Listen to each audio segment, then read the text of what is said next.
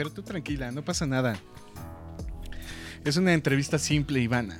Otra más para la experiencia que ya tienes, ¿no? Pues sí, ¿Cuánto tienes ya en esto del mundo de la fisioterapia? 10 años. Verga. Sí, ya. 10 años. ¿Y de qué te pones nerviosa entonces? Toda una Sí. profesional. Ajá.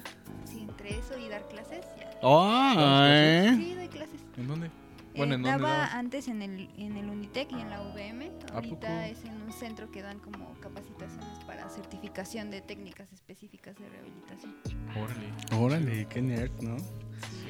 Y es así como empezamos Citadinos MX. Hola a todos, hola a todes, ¿verdad? Porque ahora sí hay que saludarlos. a todes. Eh, recordarles que es nuestro podcast, entrevistas a los citadinos que hacen que la ciudad se mueva. Aquí tenemos un gran ejemplo, maestra, fisioterapeuta, todo, todo. ¿No, Javi? ¿Qué, qué onda? ¿Cómo estás? Eh, directo. Jorgito, ¿qué onda? Muy bien, gracias. Y ahora sí, saludos a todos. Recordarles nuestras redes sociales, Citadinos MX. Gracias por seguirnos. Gracias. Y pues damos cámaras y micrófonos a nuestra invitada el día de hoy, que es una gran citadina fisioterapeuta que si te duele la rodilla y no llegaste a ser futbolista, te puede ayudar. Así es. ¿Cómo te llamas? Soy Alejandra Meléndez y ya tengo 10 años siendo fisioterapeuta. Soy egresada del ISTE cuando todavía estaba en unión con el ABC. Órale, o sea que estudiaste eh, en una escuela de liste. Ajá. Órale, eso, eso hace La hace 10 años, que- 14, ¿no? ¿Por Sí. cuánto tienes, tiempo tienes que estudiar para ser fisioterapeuta? Cuatro años y medio. Más o menos son cinco con el año de servicio. ¿Dónde hiciste tu servicio?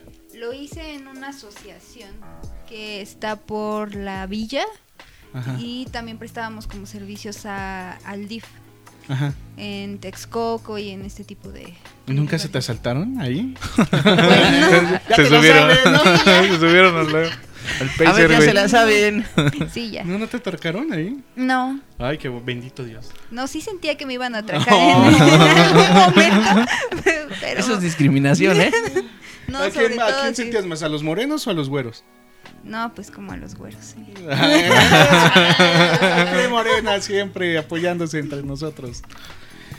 Terminaste de estudiar y qué onda, o sea, sales, tienes buen mercado, no, vas a ser independiente, ¿qué pasa ahí?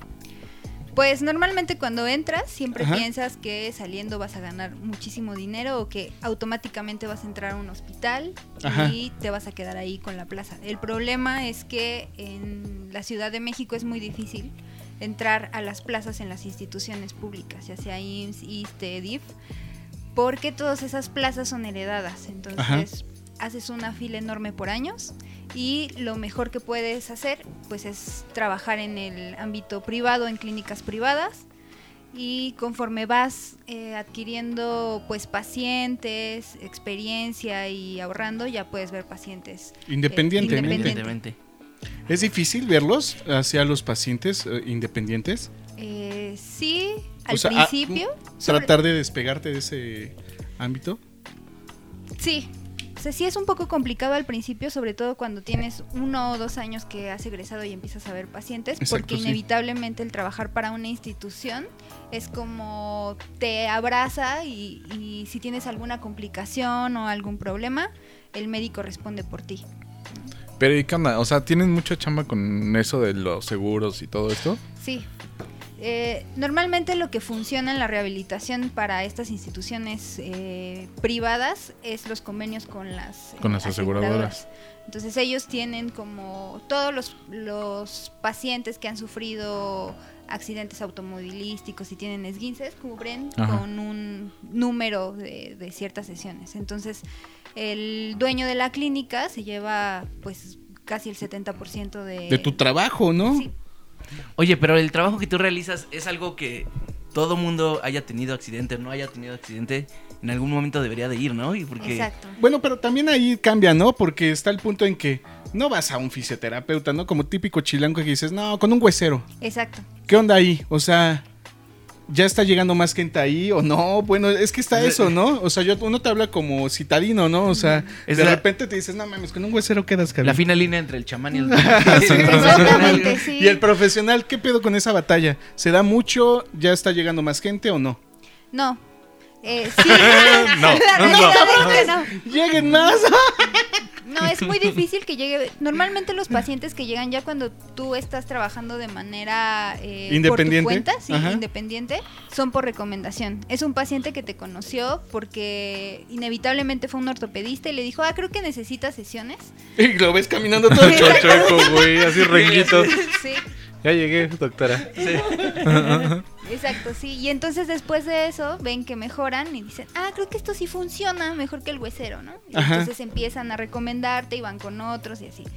Pero que una persona que se torció Ajá. un tobillo en la calle acuda contigo, eso no sucede. Normalmente van con el huesero. Ya cuando el huesero... Lo chingó más. Exacto. Sí. Que debería, ¿no? O sea, tú vas caminando y de repente, ¡pac! Te, Exacto. te apendejaste, te tuerces la pierna. Primero deberías ir al médico, ¿no? Para revisarte. Creo que es el primer paso. Exacto. ¿Qué te hace el médico? Te hace una radiografía y todo eso, ¿no? Y a partir de ahí ya entras tú. Exactamente. Normalmente acuden con el médico, Ajá. una radiografía, tienen un diagnóstico y ahí es en donde el médico, que normalmente son los traumatólogos, sugieren que acudan a fisioterapia. Ujú. Hay algunos lugares que si el médico en su clínica tiene el área de rehabilitación, no es que te sugiera, te obliga a tomar A las ir. sesiones, ¿no? La agarras, cabrón. Ajá. O sea, ¿a dónde Y ahí es donde güey, te no? quita el 70% el cabrón, ¿no? Exactamente. Pero si no es así, el médico te dice, ah, con esta lista de ejercicios te vas a tu casa y, y- y Y ya. ya. no necesitas más. Es hasta que acuden a otros lados en donde ya necesitan o se dan cuenta que la rehabilitación existe. Hay pacientes que llevan con dolor 10 años y así por arte de magia, "Ah, es que me recomendó alguien que vino contigo y, y llegan a rehabilitación y es, ¿y esto existe? ¿Desde cuándo existe? Mija, mija, porque ya están grandes. Pero a ver, Mija. ¿y qué onda? O sea, ¿sí terminan el tratamiento o sí somos así como de, ah, la- ya te sientes bien y ya nunca regresan a terapia, ¿no? Pues sí, sí pasa, pasa. güey. Pero es que hay mucha gente Porque que piensa que es que, me magia. ¿no? truena una rodilla. Ah, güey. Exactamente. Hay gente que piensa que es magia, ¿no? Van dos sesiones y ya quieres salir y. Ay, doctora, no me funciona. No, pues Exactamente, sí. ¿no? Es un proceso. Sí, sí, sí. Sí, es un proceso. La, la realidad es que yo creo que el 40% termina el 60% en el momento en el que se empiezan a sentir bien, Dejan de ir. dejan de ir. No y entonces regresan, Ya más chingados. exacto. Regresando al momento en que vas caminando y te apendejas y te tuerces la pierna. ¿Cuánto tiempo te tardas en una recuperación de un esguince? Mm, Si es de- o sea, los esguinces se dividen por grados, ¿no? Ajá. Si es un esguince de primer grado, normalmente son de 3 a 4 semanas, un mes en donde tú ya regresas a tus actividades normales y no tienes ninguna molestia. Ajá. Si es de segundo grado, son un poco más de semanas, como un mes y medio. Y ya de tercer grado, normalmente esos necesitan cirugía o los Sí. enyesan, ¿no? Ya lo sacrifican. Si estás sufriendo, güey, que lo Ya no les sacrifiquen, güey. y ahora, eso de que, bueno, ¿qué es lo primero que recomiendas tú? O sea, cuando te esguinzas, así lo primero que debe- ¿qué debes de hacer? Pues lo primero es acudir con el médico. Inventarle la madre al hoyo, la Pero digo- banqueta o lo que te haya hecho que te Antes, o sea, es ponerte hielo, Ah, dejarlo así. Por ejemplo, si no... Dejar tu tobillo si no- tirado y si- güey. Si te, te torciste el pie y estabas, por ejemplo, en medio del campo, Ajá. lo recomendable es durante 72 horas aplicarte hielo. Sea, Ok. sea esguince, sea caída, sea lo que sea, o sea, te das un golpe y lo primero que debes de hacer es aplicar hielo. Y normalmente hacen lo contrario. Es como, ay, esta la, la cremita del Ajá, tigre, del- de no sé qué. Marihuanol, El marihuanol, oiga, oiga, sí, licenciada, ¿el marihuanol qué? ¿Sí sirve o no sirve? En- en- No, ¿Para qué, güey? porque yo me lo comí, no, no, no, no pegó. No, pues es que Como pinche no. Winnie. Pooh no, no pegó. Oye, te paras de la cama, Ajá. vas descalzo, te pegas en el Dedo dedo, chiquito. chiquito. del pie. ¿Recomiendas decir groserías o no decir groserías después sí, del eso te libera. Ya no te duele tanto, güey. ¿no? No, pero ah, oye, ese qué pasa, ¿sí se te llega a romper? Lo, lo que pasa es... eh, Putazo Es te que estás preguntando unas pendejadas. O sea, depende de. O sea, para que un hueso se te rompa, el, paciente debe de tener eh, bastantes eh, características especiales, como tener eh, artritis, o tener osteoporosis, o principios de osteoporosis, o problemas de, de nutrición. Ajá. Sería muy fácil que se fracturara con. Ay, me paré de la cama y, y se me atoró el dedo en, ahí. En la sábana, ahí. En la cola de alguien. Normalmente lo que pasa, si O sea, si el golpe es como directo, es solamente la contusión. Ajá. Pero si se te atora, entonces ya es un esguince. Por eso duele mucho. O sea, duele mucho más y tarda mucho más en recuperarse las lesiones de ligamentos que las fracturas. Y ahora, ¿cuál es lo más común que te llega a ti? El top 5. Ajá. Mm, problemas de rodillas, Cinco. de dolor generalizado. Generalizado, así en de me como, duele la como espalda. este que tengo. Sí, normalmente las personas llegan y me duele la rodilla al subir las escaleras, me duele la rodilla al bajar. madre. O Ajá. No me gradué, no me gradué por, la rodilla, exactamente. por la rodilla. Y después de eso, problemas de espalda. Normalmente, ah, me duele la espalda. se endereza. Estás chiquito, güey. Estás un poquito chiquito. Es que tenemos La, que la decirlo, doctora ¿no? me dijo que tenía esquio- la señorita fisioterapeuta. Licenciadas, son Y- licenciados, ¿verdad? Licenciadas. Me dijo que tenía escoliosis, güey. Nada más me vio No y me dijo, "¿Tú mames, tienes ¿qué es escoliosis?" eso, licenciada? ¿qué es la escoliosis que presenta Javier? Bueno, la, Está checo. Ahorita. bueno, la mayoría de las personas dicen, ah, estás chueco, ¿no? Pero Gracias por decirme que no es por eso. Chueco y gordo. Sí me han dicho, güey, estás bien pinche chueco. Gracias por atreverse. Yo pensé que era natural, güey.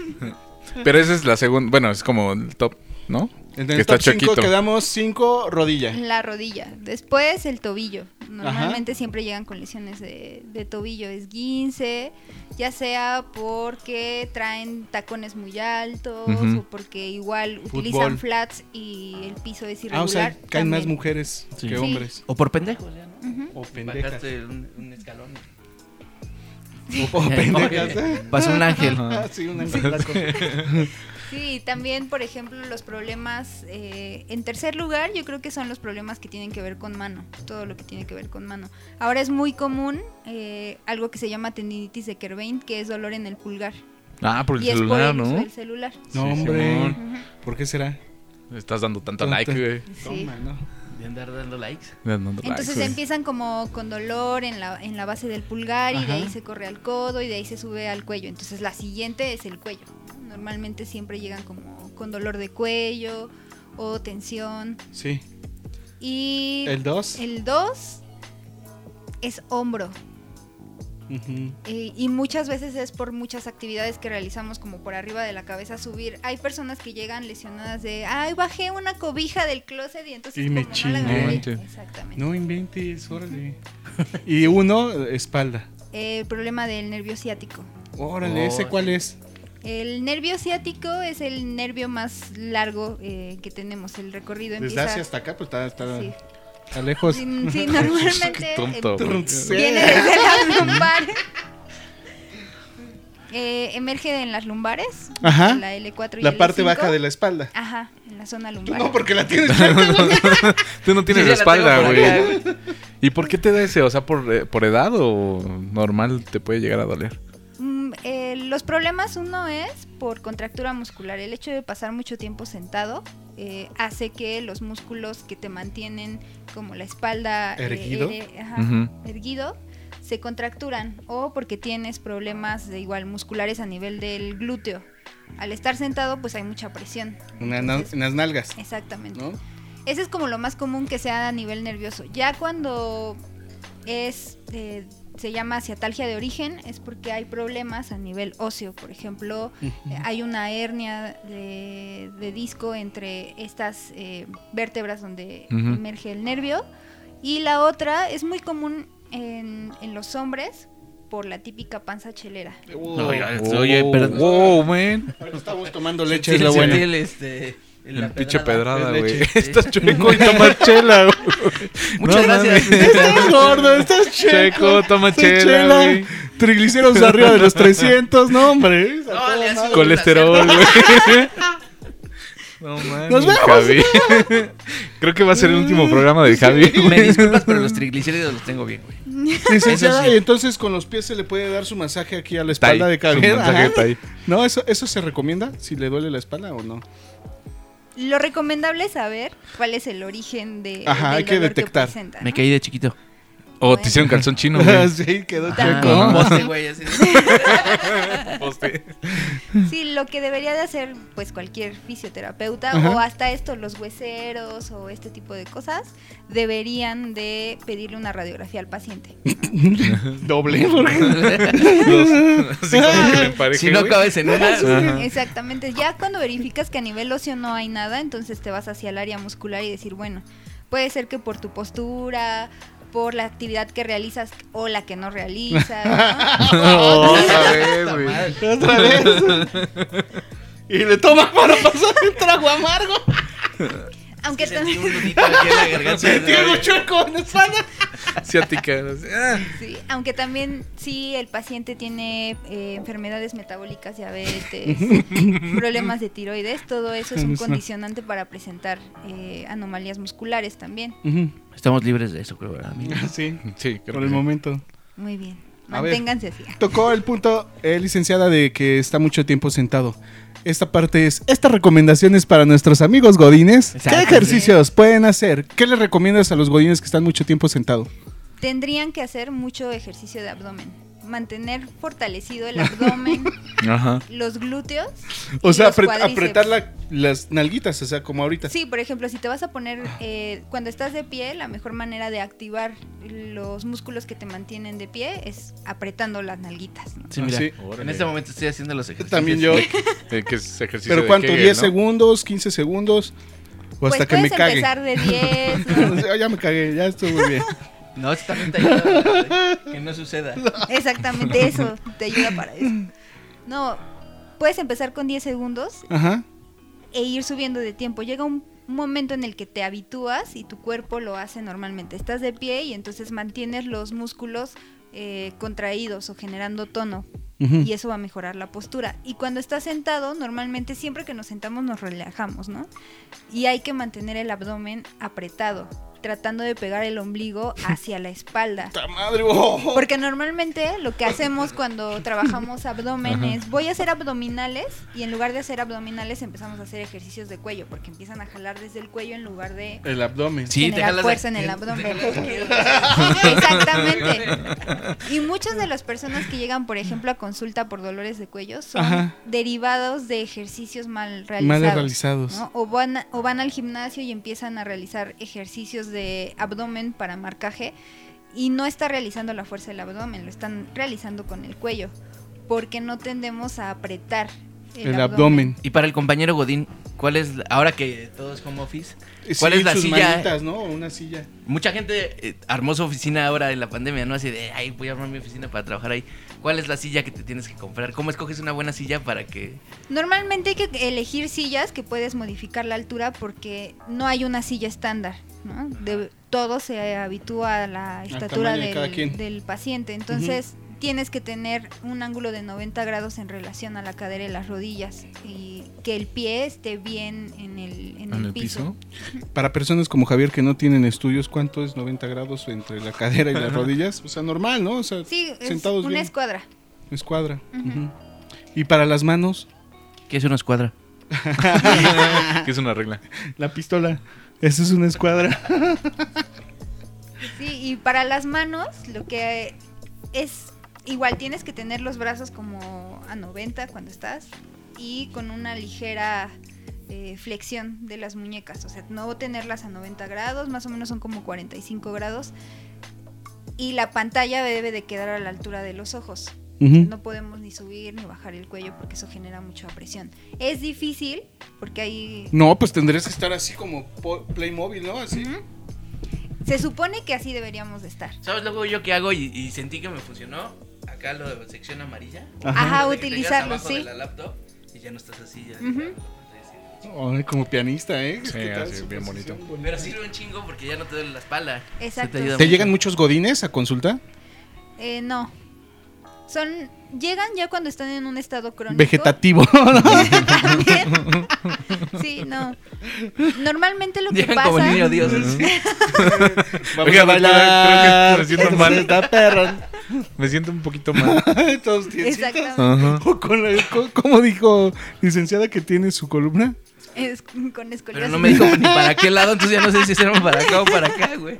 Que lo vean en el video, güey. A ver de dónde se está marcando ¿Qué más. El pasito perrón, dónde pasito, Así le van a decir ya a sus cuates, güey. Puede bailar Ahí viene el perro.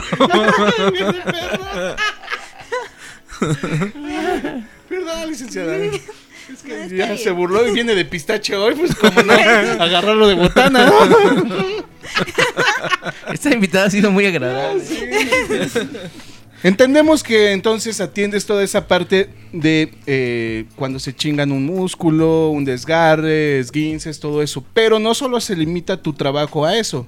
Eh, estábamos platicando antes de la entrevista que también nos puedes eh, hacer una liposcultura o algo así. ¿Qué, ¿Qué haces con eso? ¿Qué onda? Dentro del área de la rehabilitación hay una sección que se llama dermatofuncional, que trabaja como toda esta parte que es eh, hacia la medicina estética. Ajá. ¿no? Es trabajar eh, como moldeando el cuerpo, dándole tono a los músculos, eliminando celulitis y todas estas cosas, Sí. sin necesidad de cirugía. Ya hay muchos aparatos de los que se utilizaban en, en rehabilitación que se adaptan para poder realizar algún proceso estético. Ajá. Muchas veces los pacientes al saber que esto existe prefieren tomar sesiones de, de este lado estético que de rehabilitación, ¿no? ¿Y también Ajá. te funciona, o sea, para como evitar lesiones? Lo que te funciona es tener eh, un peso óptimo. Ahora va contra de mí, güey. Deja de preguntar mamadas, gordo. Ponte adelgazar, deja de comer, hijo. Cierra el pico primero. La realidad es que el, o sea, el tener un, un peso óptimo va a ayudar a que tengas menos lesiones, menos Sí. carga En las articulaciones, menos desgaste. Pero no solamente el hecho de, de- de estar en tu peso o de ser delgado. Si no fortaleces, también pasa lo mismo. Porque sí existe, perdón que le interrumpa, sí, sí existe que hay personas que son anchitas, ¿no? De por sí. Exactamente. Es, es sí. hueso, Hueso ancho, güey. Hueso ancho, como nosotros, Sí, sí, ¿no? sí. Exacto, sí. O sea, de todas maneras no puedes, eh, para poder saber cuál es el peso óptimo de tu paciente, pues tienes que hacer ciertas mediciones, pedir radiografías, medir y ver ir es con el la nutrióloga. Pero a grandes rasgos eso del si mides 1.70, el 70 kilos está bien, ¿eso más o menos sí funciona? ¿O- Pues es un estándar que normalmente se utiliza, pero también depende mucho tu actividad física, ¿no? Si, por ejemplo, mides 1,70 y eres arte marcialista, no puedes pesar 70 kilos, Claro. a menos de que estés peleando en, en cierta En- categoría, ¿no? Pero teniendo un muy buen tono muscular. Entonces, no importa, no, puede ser que el, el no, peso que tengas no. puedas tener 90 kilos, pero tienes mucho más Se fue baja, se fue baja. El músculo pesa menos que la grasa, ¿no? Exactamente. Ya, ya, ahorita le dice la estación de radio. Cuando escuche un, un número como de estación de radio, es su. ¡ay, güey! Esto Producción. es producción, ahora sí, ¿eh? Licenciadora sí se pasó, ¿eh? Es con la que hemos tomado y todo, ¿eh? Tomado. Pero no, usted no. Usted No, está yo- tomando una malteada de vainilla. Así es. Con proteína. Con proteína, Sí, sí, estúpidos. Ya tenemos barra de Como de Bárbara de Regina, ¿eh? Entonces tú recomiendas, bueno, antes, eh, eh, esta terapia que nos estás diciendo, ¿puede ser antes de operarte? O sea, antes de tomar como la decisión de hacerte una liposucción o todas esas cosas. Mm, Cuando trabajas, por ejemplo, en procesos estéticos, lo recomendable es eh, si ya es, si eres un paciente que sí necesita cirugía, por ejemplo, los pacientes que tuvieron eh, balón gástrico porque tenían obesidad mórbida y entonces empezaban a bajar. Claramente no lo hemos tenido. Todavía no llegamos a no ese llegamos. punto, pero... Este tipo de cosas o este tipo de máquinas no van a ayudar con ese porcentaje de grasa. Ajá. Entonces sí necesitas un proceso quirúrgico y después de los procesos quirúrgicos, ya sea liposucción, transferencia de grasa y demás, sí necesitas tomar este tipo de terapias radiofrecuencia, lipoláser, eh, eh, activación muscular, porque el cuerpo necesita regresar eh, justo, ¿no? A activarse su- por sí, por sí mismo. Ya después de eso el paciente empieza a hacer una rutina de ejercicios. Pero tampoco es como Magia, la panacea y ¿no? es súper mágico así de, ay, Sí, ya, ya íbamos a hacer un comercial. Sí, güey. Amiga, tú que estás ahora. Tu amigo, güey, también. Exactamente. Bueno, y ahora, ¿qué tienes más ¿Y pacientes ahora de cuánto me esto? cobras por mordearme? en mi caso, yo tengo más pacientes del área deportiva. Ajá. Entonces, eh, normalmente también trabajar con pacientes que se dedican a, deporte de manera profesional o son considerados de alto rendimiento, es muy diferente a un paciente que, por ejemplo, no realiza actividad física. Tienen eh, lesiones un poco más graves y constantemente ellos no terminan una rehabilitación o, o se considera que están rehabilitados cuando quedan al 75-85% ¿no? de, su, de su capacidad porque consta- constantemente tienen que regresar a la competición. Y siguen, Ajá, siguen, yo me preguntaba, ¿no? ¿qué pedo con el, el Cristiano, Cristiano Ronaldo acá Que que se- se fractura y en dos semanas ya está jugando? Sí, normalmente lo que hacen es, eh, en el momento que te fracturas, les hacen una cirugía y ellos a partir de, del segundo día de la cirugía reciben terapia de rehabilitación. Y no solamente es una vez al día, son varias veces en el, en el día para trabajar con la inflamación y a utilizar otros aparatos que activan el músculo. Cuando regresan, regresan con dolor, no es como que, Que no estén tengan- alivianadísimos ya. De su chamba, ¿no? Sí, pues tienen que chambearle, ¿no? Jugar y hacer y meterse. Inevitablemente después de un partido la mayoría de ellos toma terapias de descarga muscular, ¿no? ¿Qué es eso? Eh, trabajar el músculo después del entrenamiento de la actividad física, ya sea a través de, ahora se, eh, se utiliza mucho la pistola de percusión, Ajá. eh, también hay una técnica que utiliza eh, el hielo o tinas con, Con hielo, ¿no? Ujú. exactamente. Aquí tenemos el equipo. Ah, sí, llegó, llegó, llegó, mire. El ejemplo. eh, A ver, señorita, A ver, qué es sí. esto. sí, o sea, ya están en esa terapia esto. muscular. Y eh, saltamos a otro fisioterapeuta aquí saliendo de zona de hospitales. Muy bien. Ese se lo regalamos ya para que vea que somos a toda madre aquí. Es como la de los bares, güey. Toques, toques, toques. toques. Sí, ahí tiene el ejemplo. Ya se madrearon. Además, es que estamos cambiando el tema un poco eh, del músculo. Ahí que, ahí qué es lo que, lo que pasa. O sea, usted usa este aparato que es un una caja de toques. Exactamente. ¿Esto para qué sirve? Esto es Deja. un aparato de diferentes. Eh, este es un aparato que maneja eh, frecuencias de baja y media frecuencia. ¿no? Dentro de la electroterapia y fisioterapia se dividen de acuerdo a la frecuencia que manejan. Se usan de manera portátil precisamente uno para comodidad tanto del paciente. Como de pues del paciente y del terapeuta Ajá. para el manejo. Estos, sobre todo este aparato, ya trae programas preestablecidos, donde se maneja dolor, activación muscular, drenaje linfático, de acuerdo a lo que necesite el paciente. Si no hay uno de estos con programas preestablecidos, hay aparatos de que se manejan de manera manual. A nosotros Volts, nos enseñan, nos enseñan a graduar el ancho y la forma de la onda para Ajá. obtener una finalidad. ¿Qué es lo que necesita tu paciente? Si trae mucha carga muscular, necesito algo que le baje la carga, que lo relaje, pero sin llegar a fatigarlo. Estos equipos también sirven entonces para la parte eh, estética, como nos estabas comentando. Hay unos eh, equipos como este, este sí trae programas de, eh, de estética. Necesita la forma de la onda eh, alcanzar cierta frecuencia.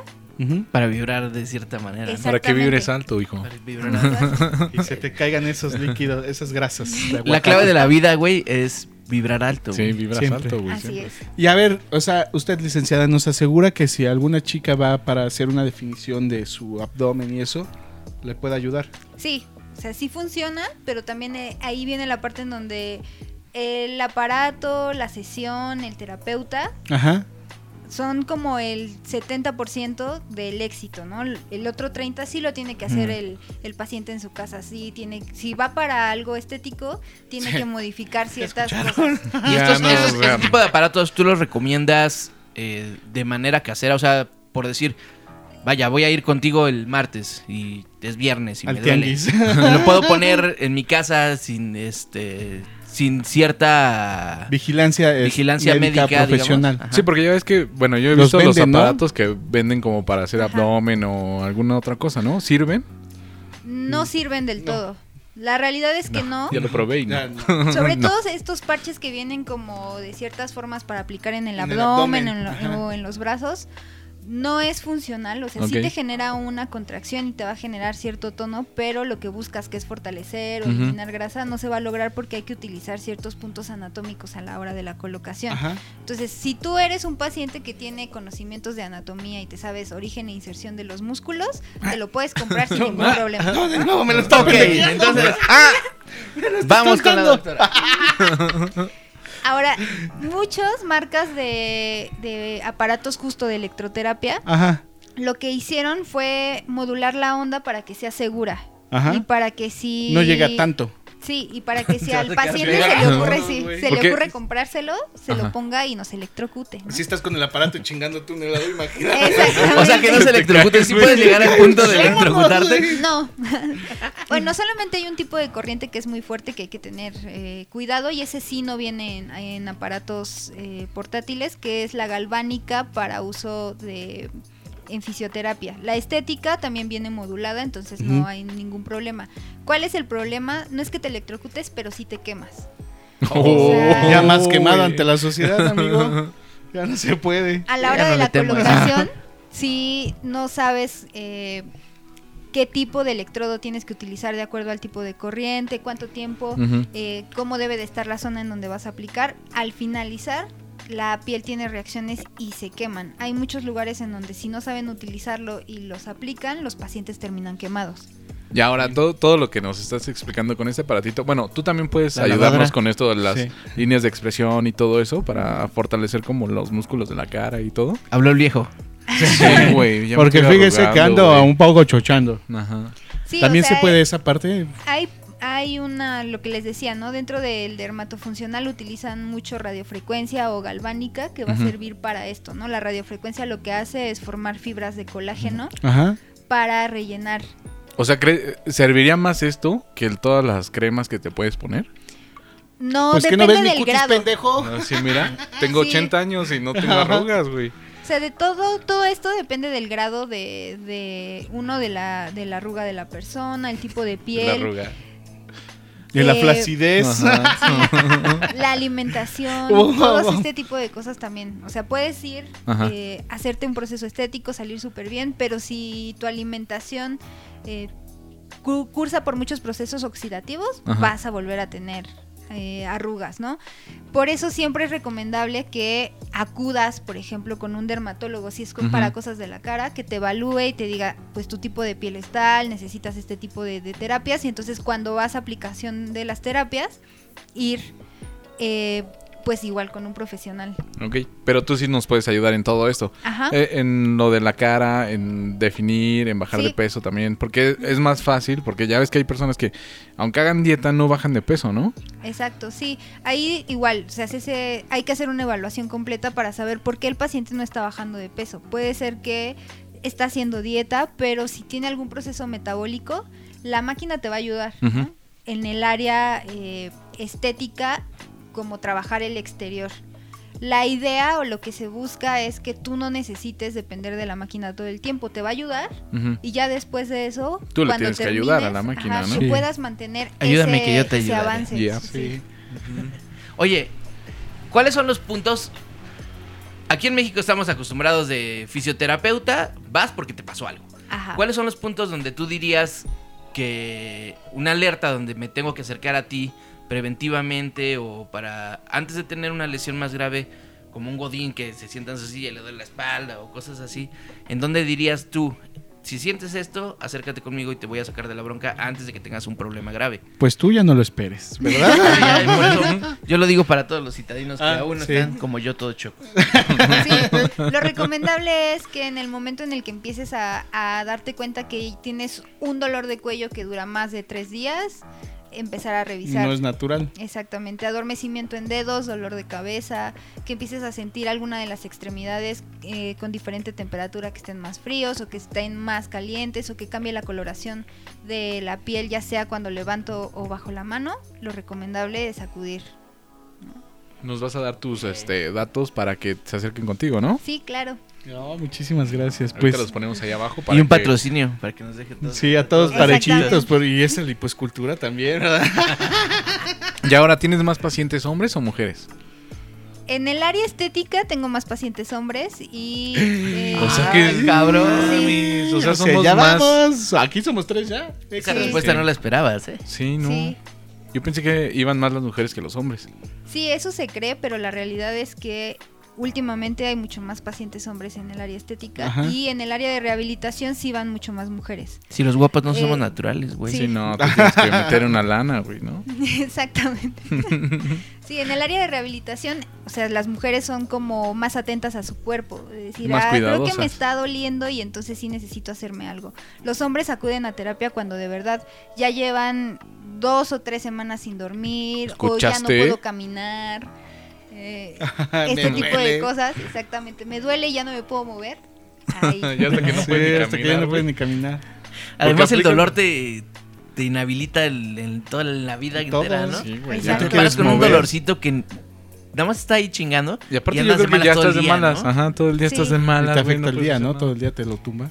Exactamente, entonces eh, hay pacientes, como les decía, que llevan 10 años con, con dolor de ciático, por ejemplo, que es intermitente, va y viene, ¿no? ¿Qué es lo que pasa después con estos pacientes? Que reciben un número de sesiones, la inflamación baja, pero eso no quiere decir que, no va a regresar el dolor. Para eso, igual, el- al acudir a terapia se dejan como ejercicios que generan eh, una terapia de mantenimiento. Ustedes tienen que mantener su cuerpo después de la rehabilitación. O si eres un deportista o si ya sabes que tienes una enfermedad crónica degenerativa, inevitablemente tienes que hacer terapias de rehabilitación una o dos veces por mes para Sí. evitar que se agudice y entonces necesites muchas más sesiones que solamente tomar una o dos veces al mes. Licenciada, gracias por explicarnos que no solamente es cuando nos chingamos la rodilla ni el tobillo, porque hay Así otras es. alternativas, otros trabajos que ustedes realizan. Es bueno saber porque siempre nos limitamos, ¿no? O sea, fisioterapeuta va, se chingó por estar Yo jugando fútbol o de borracho se cayó y se pegó. ¿Qué opinas del bote de basura de Melo? ¿Funciona o no funciona? Sí funciona. y la última pregunta, ¿pastor o suadero? Eso es importante. Los dos, suadero. dice. los dos, los dos con La todo. verdad, suadero. Y entonces que, que te busquen, que para todo lo que necesiten, o sea, Exactamente. lesiones, este, no sé, algo Amor, estético. desamor. Exactamente. También eso. Lesiones, sabrosura, Sabrosura, Mal- todo. mal de amores. Lipo. Sí. Con todo. Sí, si quieres mejorar. Empacho. Sobre Mal de empacho, el- güey. El de empacho ese. ese Ese sale ese también lo saca en con- dos sesiones. Tienes que jalar en la, en la espaldita, güey, y ya. Cuando truena, Con pan puerco, güey. Ahí quedó. Con manteca, güey, así. Cuando truena, ahí ya se. Sí, sí, sí. Gracias, licenciada, por su Muchas tiempo y por estar con nosotros. Gracias, de gracias. verdad. Teléfonos, correos aparecerán en pantalla, los pondremos por ahí. Pero que les y... diga, que les diga. Ah, que salgan de su voz Que entonces. salgan de su bella voz. Ok, para concertar citas y así, el teléfono es 5510-9407-53. Otra vez, por favor, eh, como de cabina de Como radio. de Telmex, así. Eh, 55. 5510-9407-43. Llamen Llame ya. ya. Ah, llame ya. Gracias por escucharnos, cuídense mucho, bye. Bye.